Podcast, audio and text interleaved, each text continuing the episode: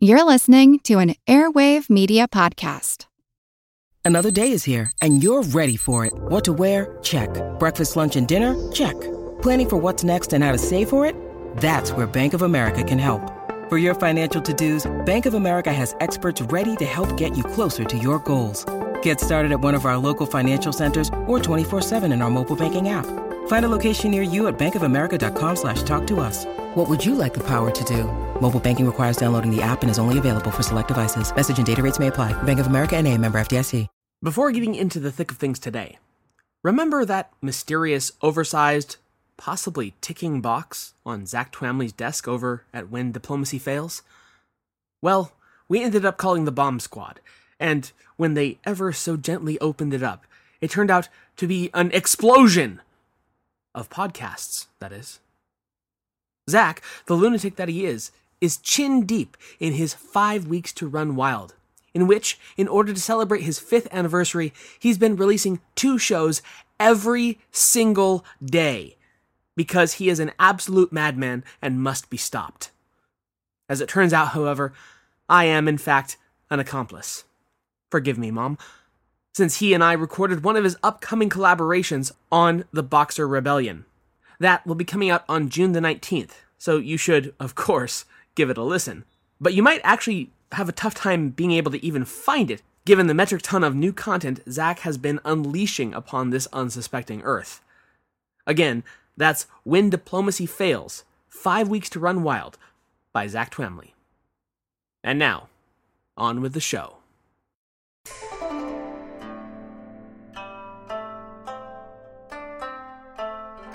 Hello, and welcome to the History of China. Episode 124 Live by the Sword. We are back, and I've returned from a week long trip up to Beijing, where I and about a hundred or so of my students went to a rural area called Baihe for camping, community service, and a really cool trip to the Jinshan section of the Great Wall that was built between the 14th and 18th centuries. It was an excellent five days with absolutely perfect weather. We really, really lucked out since a rainstorm blew in literally an hour before we arrived and got rid of all the air pollution. And so it was bright and sunny for the entire trip. And I personally relearned just how very, very easily my skin burns in high mountain sunshine. But I do highly recommend it. The trip, I mean not the sunburn. Anyways, we've reached a new era in Chinese history, and the empire is now in the process of fragmenting into competing warlord states that will try, and most will quickly fail, to put Humpty Dumpty back together again. That's right, it's the Five Dynasties and Ten Kingdoms period. Or, if we were really striving for accuracy here, the Six ish dynasties and couple of dozen kingdoms period. But hey, who's counting, right? Today, then, we're going to kick off where we left off the northern half of China, where one of those regional warlords in particular has just gotten around to officially proclaiming the end of the Tang. He is the most powerful of them all, Zhu Wen, and he's officially claimed the title of emperor for himself and established his own new dynasty, that of later Liang. Of course, his competing regional warlords have, shall we say, differences of opinion on the legality of that claim. One major aspect that jumps out when looking at this period versus other more unified periods in the vast stretch of Chinese history is the nature of political power and its relationship to, well, relationships. In the good times of a dynasty, like the Tang or, the Han, personal connections between power and people was, if not exactly irrelevant, then at least highly abstracted, or at least of far less import than, say, the religious, social, and legal basis of that power. That is to say, most of the Tang emperors were powerful not because they were chummy with all the right people in court, but instead that they were considered the holders of the mandate of heaven.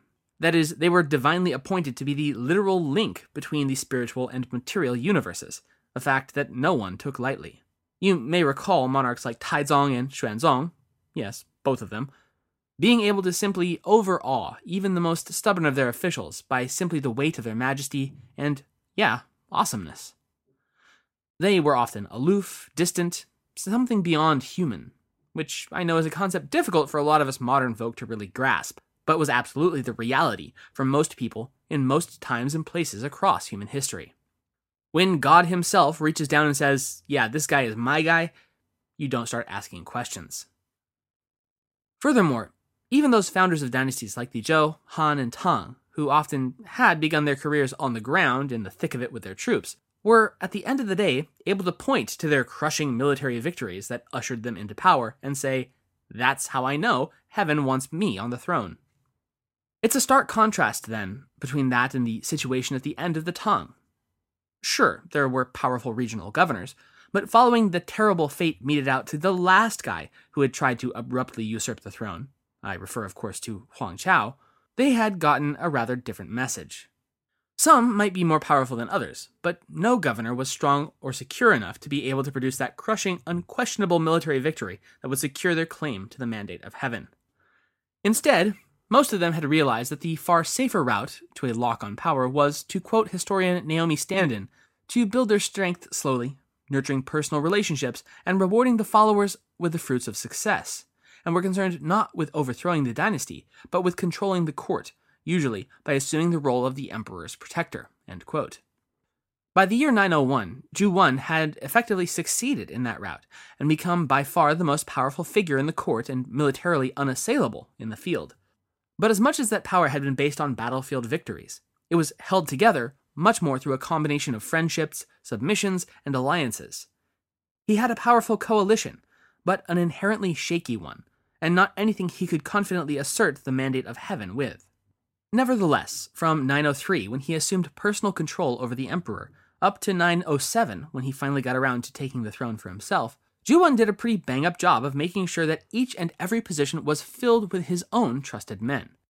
Again, from Standen, quote, During the move to Luoyang, Zhu gained formal control over the emperor's own forces, the six imperial armies. Most of the troops had already been dispersed, and Zhu now had the last 200 killed and surreptitiously replaced with his own people. The emperor was now isolated amid household servants, all chosen by Zhu. It almost feels like something out of Invasion of the Body Snatchers or something, doesn't it? Zhu had already, you might remember, killed off all the palace eunuchs, and then filled their functions with, again, men personally loyal to him. Once he'd disposed of Zhao Zong and seated the 12 year old Emperor Ai on his throne, Zhu Wen then went on to finish this grisly job by instructing his right hand man, Li Chun, to, by hook or by crook, get all of the remaining nobles and bureaucratic gentry not already under his payroll replaced by either demotion, banishment, or convinced to voluntarily retire. Once they were suitably distant from the capital, he then followed this up with imperial orders of suicide and or just regular old assassination.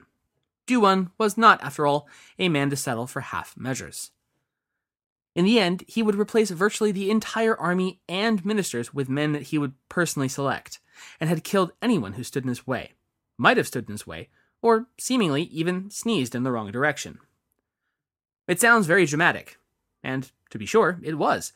But Standen says that far from being some major shift in Zhu Wen's tactic or methods for power, quote, this was just an extension of his earlier methods in the provinces, chief of which were straightforward military conquest and territorial domination. Zhu worked at the prefectural level, installing his own military officers in every surrendered district unless it was politically unfeasible, chipping away at a province until he forced the governor's submission. Slow but steady wins the empire, as it were. The centerpiece of this whole enterprise was, of course, his army. Zhu Wen was through and through a military commander, and he did not hesitate to send it against any and every act of resistance against his rule. Revolt or unrest wouldn't, probably, evoke a massive military counterstrike. It positively would, each and every time.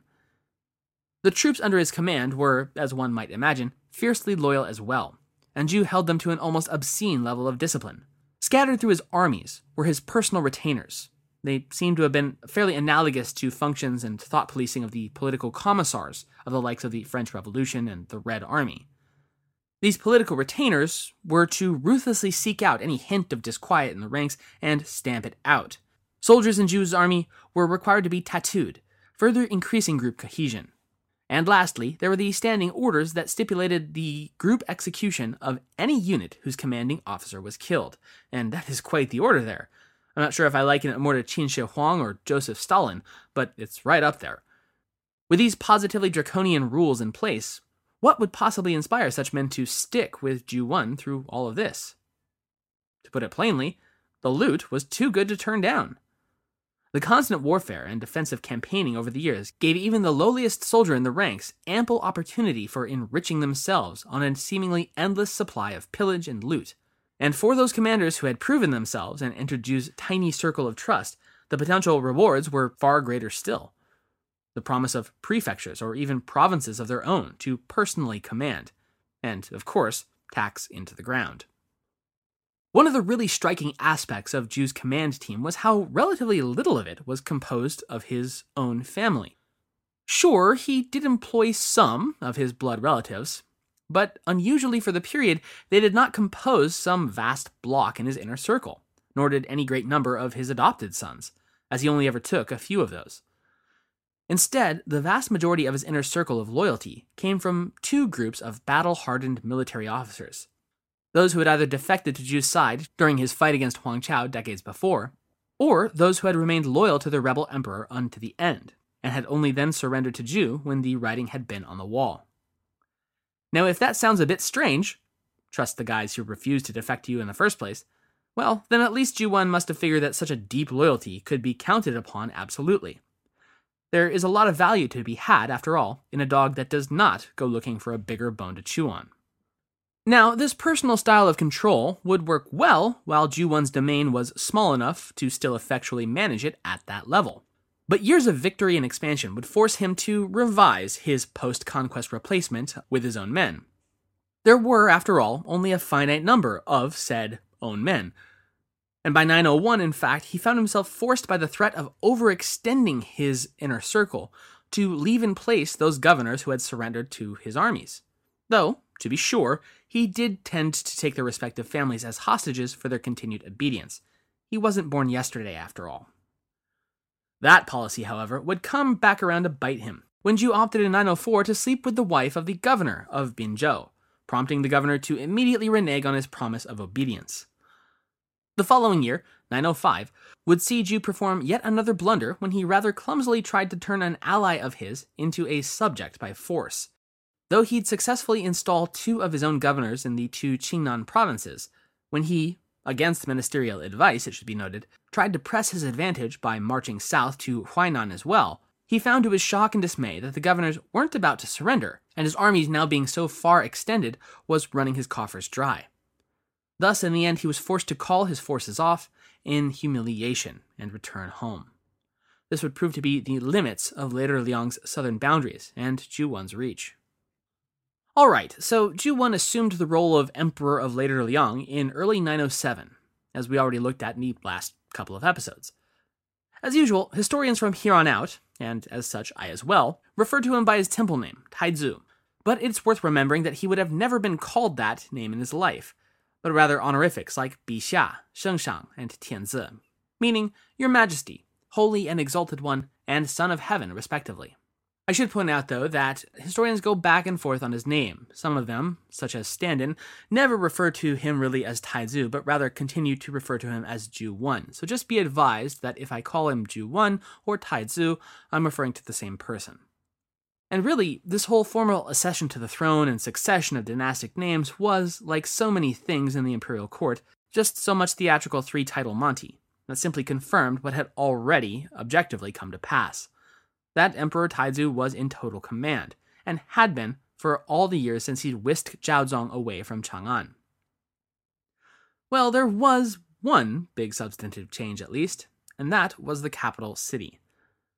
Taizu received and at last accepted the adolescent Emperor Ai's abdication in neither Chang'an, which was still, you'll remember, a burned out deathscape that would never again recover completely, nor in Luoyang, which is where the now suddenly former emperor yet resided.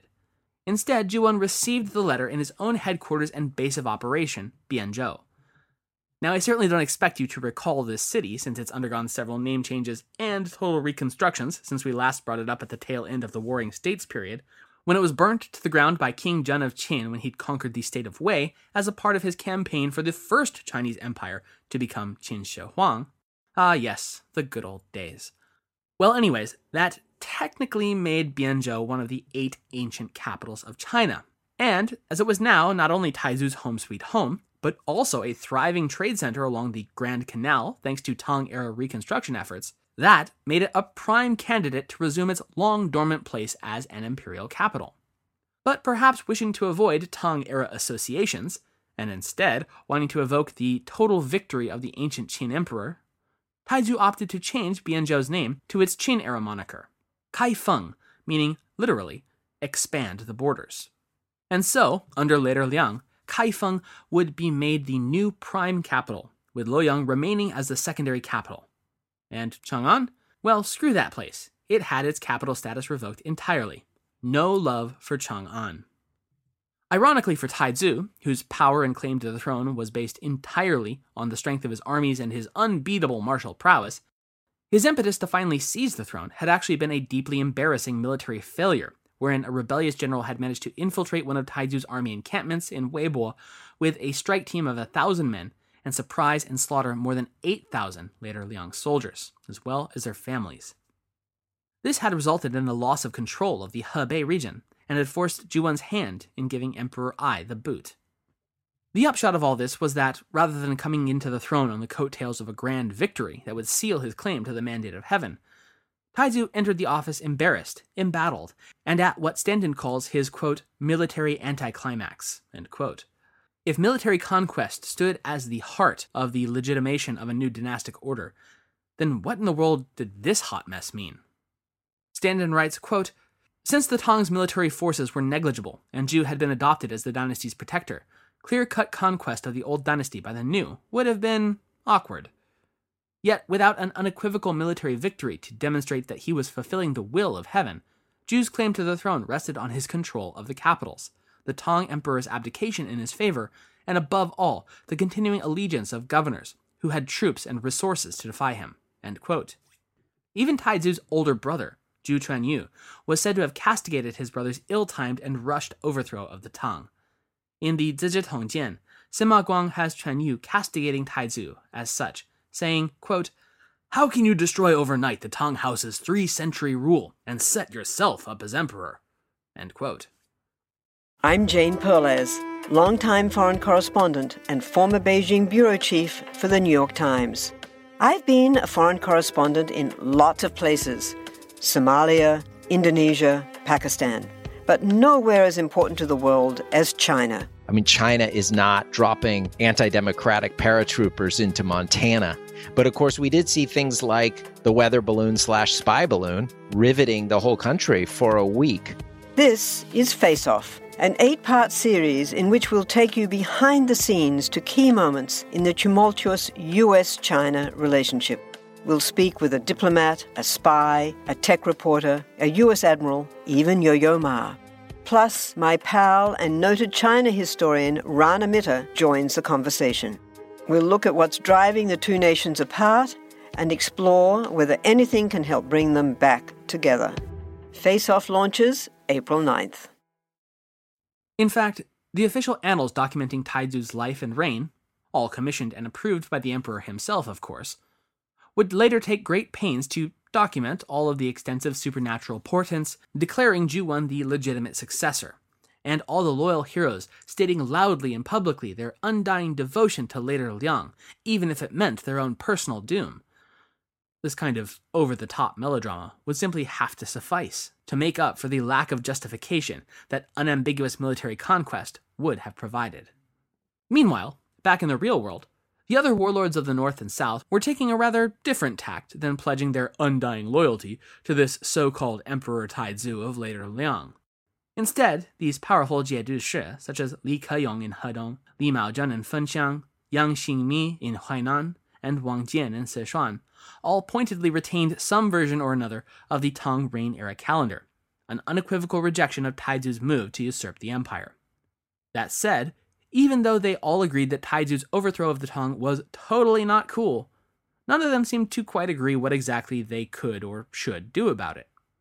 Li Keyong, for instance, insisted on the restoration of the Tang to power and merely retained his dynastic imperial title as the independent Prince of Jin, though in this he was pretty well alone. In contrast, the likes of Wang Jian suggested that all of the Jiedu Shi should declare themselves local emperors, in part to water down the efficacy of Taizu's own new title. Oh, you're an emperor now, huh? Well, so's everyone else. Big deal. Li Maozhen seemed to have liked this idea, but his own proximity to Taizu's power base and his own military impotency kept him from openly declaring himself as an emperor, although he did adopt all the imperial regalia and trappings for his use. In spite of Li Keyong's protestations, Wang Jian would indeed declare himself Emperor Gaozu of Sichuan and the Central Plains of Chongqing in 907, which would collectively be known as former Shu, our first of the Ten Kingdoms in the south. But he would quickly be joined that same year by the kingdoms of Wu, Wuyue, and Chu, encompassing the modern provinces of Jiangsu, Anhui, and Jiangxi in the cases of Wu, Zhejiang and Shanghai in the case of Wuyue, and Hunan and Guizhou in the cases of Chu. I should note, however, that while former Shu's leader proclaimed himself Huang Di, none of the leaders of Wu, Wuyue, or Chu would take that step, and settled for the lesser title of Guowang, meaning king rather than emperor. Meanwhile, in the far northeast, the Jiedu Shen chieftain of the Khitan, Yelu Abaoji, was acclaimed as the Kayan of the Khitan in 907, which would set in motion the formation of the Liao dynasty, which traces its origin to Abaoji's initial election here and now, though it wouldn't be until 916, after he had crushed two of his brothers who objected to his refusal to relinquish the title of Kaiyan to one of them, since, as per Khitan tradition, it wasn't a lifetime gig, but only a three year rotation with elections each time under a Kurultai. It wasn't until after that point that Abaoji would formally adopt the title of Celestial Emperor, adopt Chinese style governmental practices, including designating his eldest son as his heir rather than submitting the question to another Kurultai, and instituting his own reign era, thus formally beginning the Liao dynasty. But hey, details, details. We'll have plenty of time to flesh out the Liao. Much more than the ephemeral five dynasties, and ten kingdoms at least, that's for sure. Back down south, virtually to a man, all of the major governors of both north and south had roundly rejected Zhu Wen's claim to the throne of China. And that could mean only one thing more war. Lots more war. But in the spring of 908, in the middle of a campaign to keep the vital city of Luzhou out of Taizu's hand, Li Keyong took seriously ill and rapidly died at the age of 61.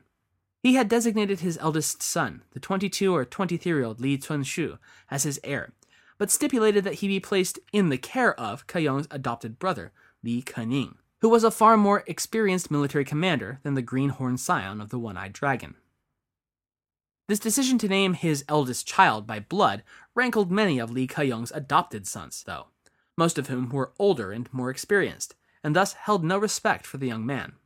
Though initially protected by his uncle's insistence that he was the legitimate heir of Keyong, his adopted brothers repeatedly disrespected and refused to listen to the new Prince of Jin. Some even going so far as to refuse to bow to their lord, and counseling Li Kening that he ought to overthrow Cunxu and install himself as the governor general of Hedong. Kening refused this counsel and even threatened to execute those who pressed the issue, but found himself more and more moved towards accepting such suggestions when even his own wife, persuaded by those same adopted brothers, began urging him to act against the Prince of Jin. But though Li Cunxu was indeed as green as they came, he was no idiot, and he had no small measure of his father's propensity toward bold and decisive action.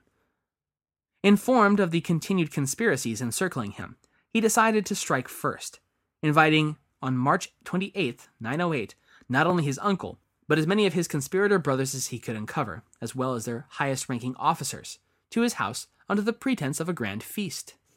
Once they had all arrived and the gates shut tightly behind them, a contingent of guardsmen that the Prince of Jin had hidden away emerged and surrounded the helpless guests, slaughtering them one and all. In the wake of this black dinner esque scenario, and with his claim to power over Jin now secure and free of familial scheming, Li Cunxu would turn his armies to the besieged city of Luzhou, personally leading one half of his army in a pincer maneuver against the encamped forces of later Liang and crushing them, thus lifting the siege. With this victory and Lu City once again safely in his possession, the Prince of Jin would take the space and time provided by later Liang's routed forces to gradually rebuild and rearm his territory's armies. Sima Guang puts it in the Zizhi Tongjian, quote, As Hedong was a small territory that lacked resources for military recruitments, he strengthened the training for the soldiers. He ordered that cavalry soldiers walk on marches, and that, without seeing the enemy, they not mount their horses. Once orders and duties were distributed, All soldiers were to follow them and not exceed their bounds, not exchange duties, not linger in places, and not avoid dangers. Whenever the soldiers were to be divided into several prongs of attack, they were to rendezvous at the appointed time, and that if they were late for more than 15 minutes, they would be executed. This is how he was able to eventually conquer the territory east of the Taihang Mountains and occupy the lands of the Yellow River. He had well disciplined soldiers. Over the years of 909 and 910, Li Cunxu was joined by Li Maozhen of Fengxiang in the cause of restoring the Tang dynasty, and the two city states operated as allies in that cause.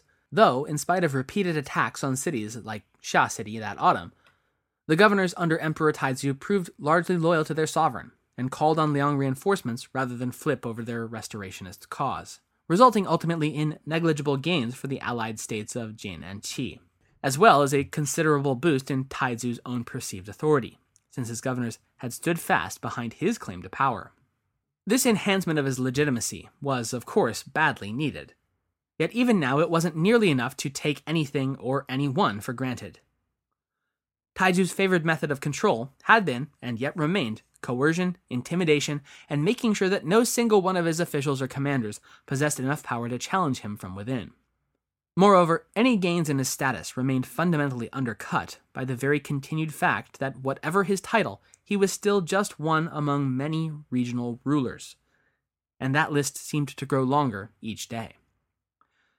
Any sense of Taizu being truly the sovereign of the Middle Kingdom was likewise undermined by the very type of person that Zhu Wen fundamentally was a control freak micromanager rather than serene lord on high. He now had formal access to the administrative apparatus of the state, which should have been fully capable of not only more effectively governing the realm than any single man could do on a day to day basis, but also could have provided Taizu with ready built means of displaying the kind of symbolism and demonstrations of virtue that was expected of a son of heaven. Things like acts of grace and ceremonial bequeathment of titles and the like. Instead, Zhu Wen paid little heed to this apparatus that could have granted him the kind of legitimacy he sought now solely through force of arms. Standen writes, quote, Although the destruction of later Liang records by the next dynasty means we must be cautious about what remains to us, the surviving materials suggest that Zhu paid little attention to such matters. We have already seen this indifference to the conventions of abdication and dynastic foundation, and he was willing to follow the custom of reemploying all of his predecessors' ministers only because they were already people he had chosen himself. His approach to the imperial administration was little short of revolutionary, and although there was a symbolic value in promulgating a law code, as Zhu did in 910, it retained nothing of the Tang Code, of which all copies were to be destroyed. His regime was one founded and fundamentally based upon the sole principle of personal loyalty to him. In so many words, a cult of personality. And now, in spite of possessing the tools to extend that authority and appeal to the whole of the realm, he made virtually no effort to do so beyond his established personal following. This is in pretty stark contrast to the ruling style of Li Cunxu, the Prince of Jin, who would in 923 go on to found the successor state of later Liang, known as later Tang. Markedly unlike his rival, and his father for that matter, Cunxu was far more concerned with pursuing policies of good governance and to present himself publicly as a ruler possessed of imperial virtue. He would seek to unite the realm and reclaim the fallen mantle of the Tang, not solely through coercion, as with Liang's Taizu, but through concerted strategies designed to demonstrate his own worthiness of the mandate of heaven. Backed, of course, by a hardcore of judiciously applied military force.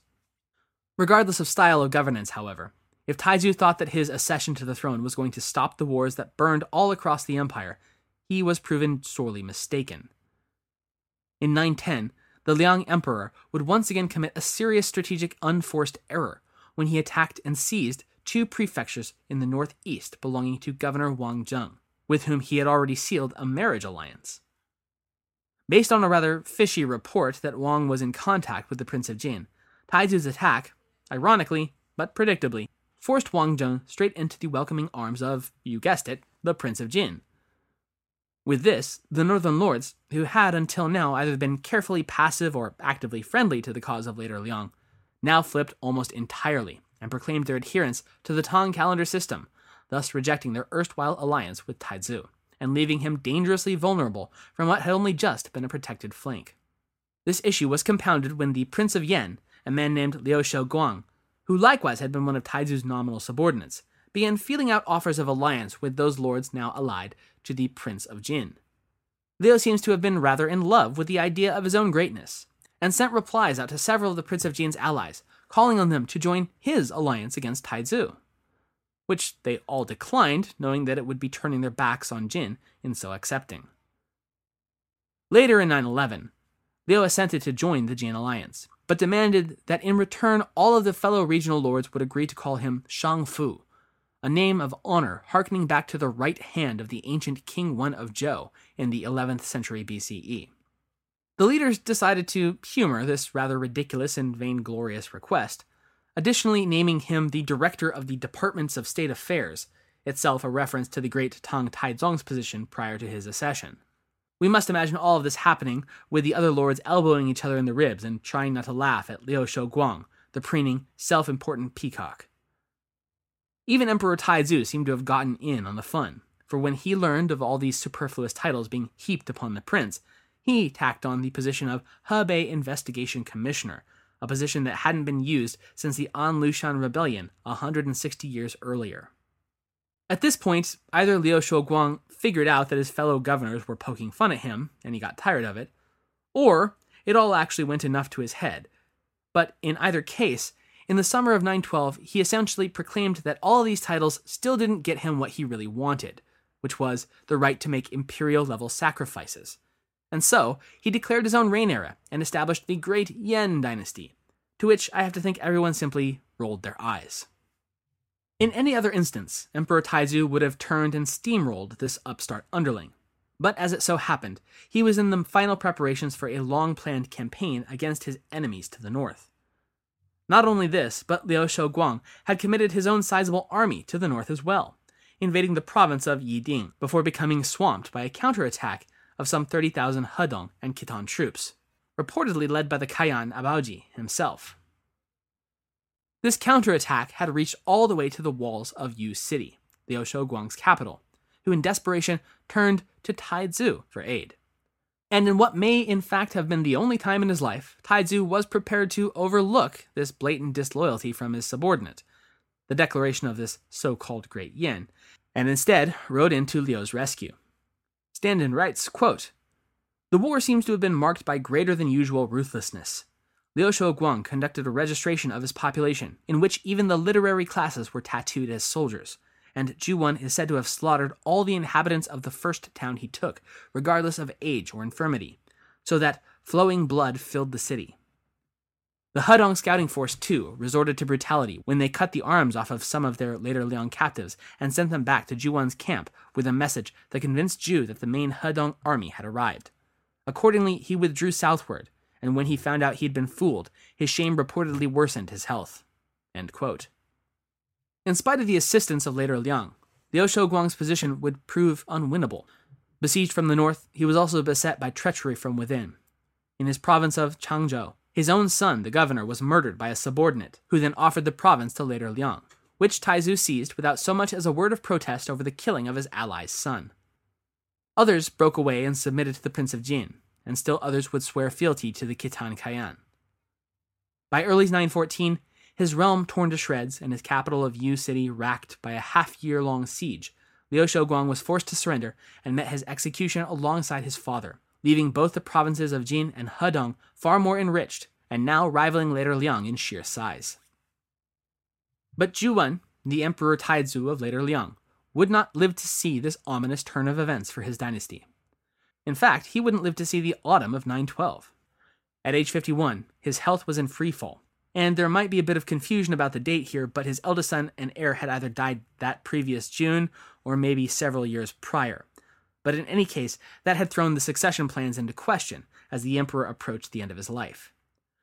In spite of having at least seven blood sons, Taizu opted to name his eldest adopted son, Ju Yo I, as his crown prince. This had in turn enraged Taizu's second son, Zhu Yougui, who felt cheated, understandably, out of his inheritance.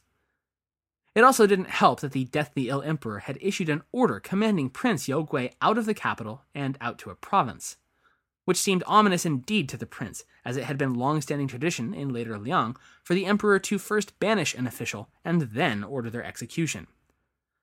Both green with envy and fearing for his life, Prince Yougui then entered into a conspiracy with the palace guard to murder his father that July. Prince Yougui was successful in assassinating his father, and then, in the dead emperor's name, ordered that his younger brother, Yo Jun, execute their adopted brother, the heir, and then declared that Taizu had, gasp, been assassinated by his own heir, that treacherous Prince Youwen. We always knew he wasn't real family. It was a bold plan, and it worked out perfectly as Zhu Yougui succeeded Taizu to the throne in 912. Oh, was I implying perhaps that it was perfect for Yougui? I actually meant that it was perfect for Yo Jun, the younger third brother who had placed the knife in the adopted brother's back. As the following year, he'd slide another blade between the ribs of Yougui, which, wouldn't you know it, left the throne open for him to take, becoming Emperor Mo. In the case of Taizu and Yougui both, the old axiom applied live by the sword, die by the sword. And so here we sit on the cusp of 915, just seven years after the dissolution of the Tang, but already with nine independent regional powers at play later Liang, Jin, Fengxiang, Hedong, and the Khitan in the north, and former Shu, Wu, Wuyue, and Chu in the south. But all this has just been setting the board for the real games to come. And believe me, the fun is just getting started in the Five Dynasties period. Next time, we'll begin the second phase of this fractious and dangerous period the war for supremacy. Thanks for listening.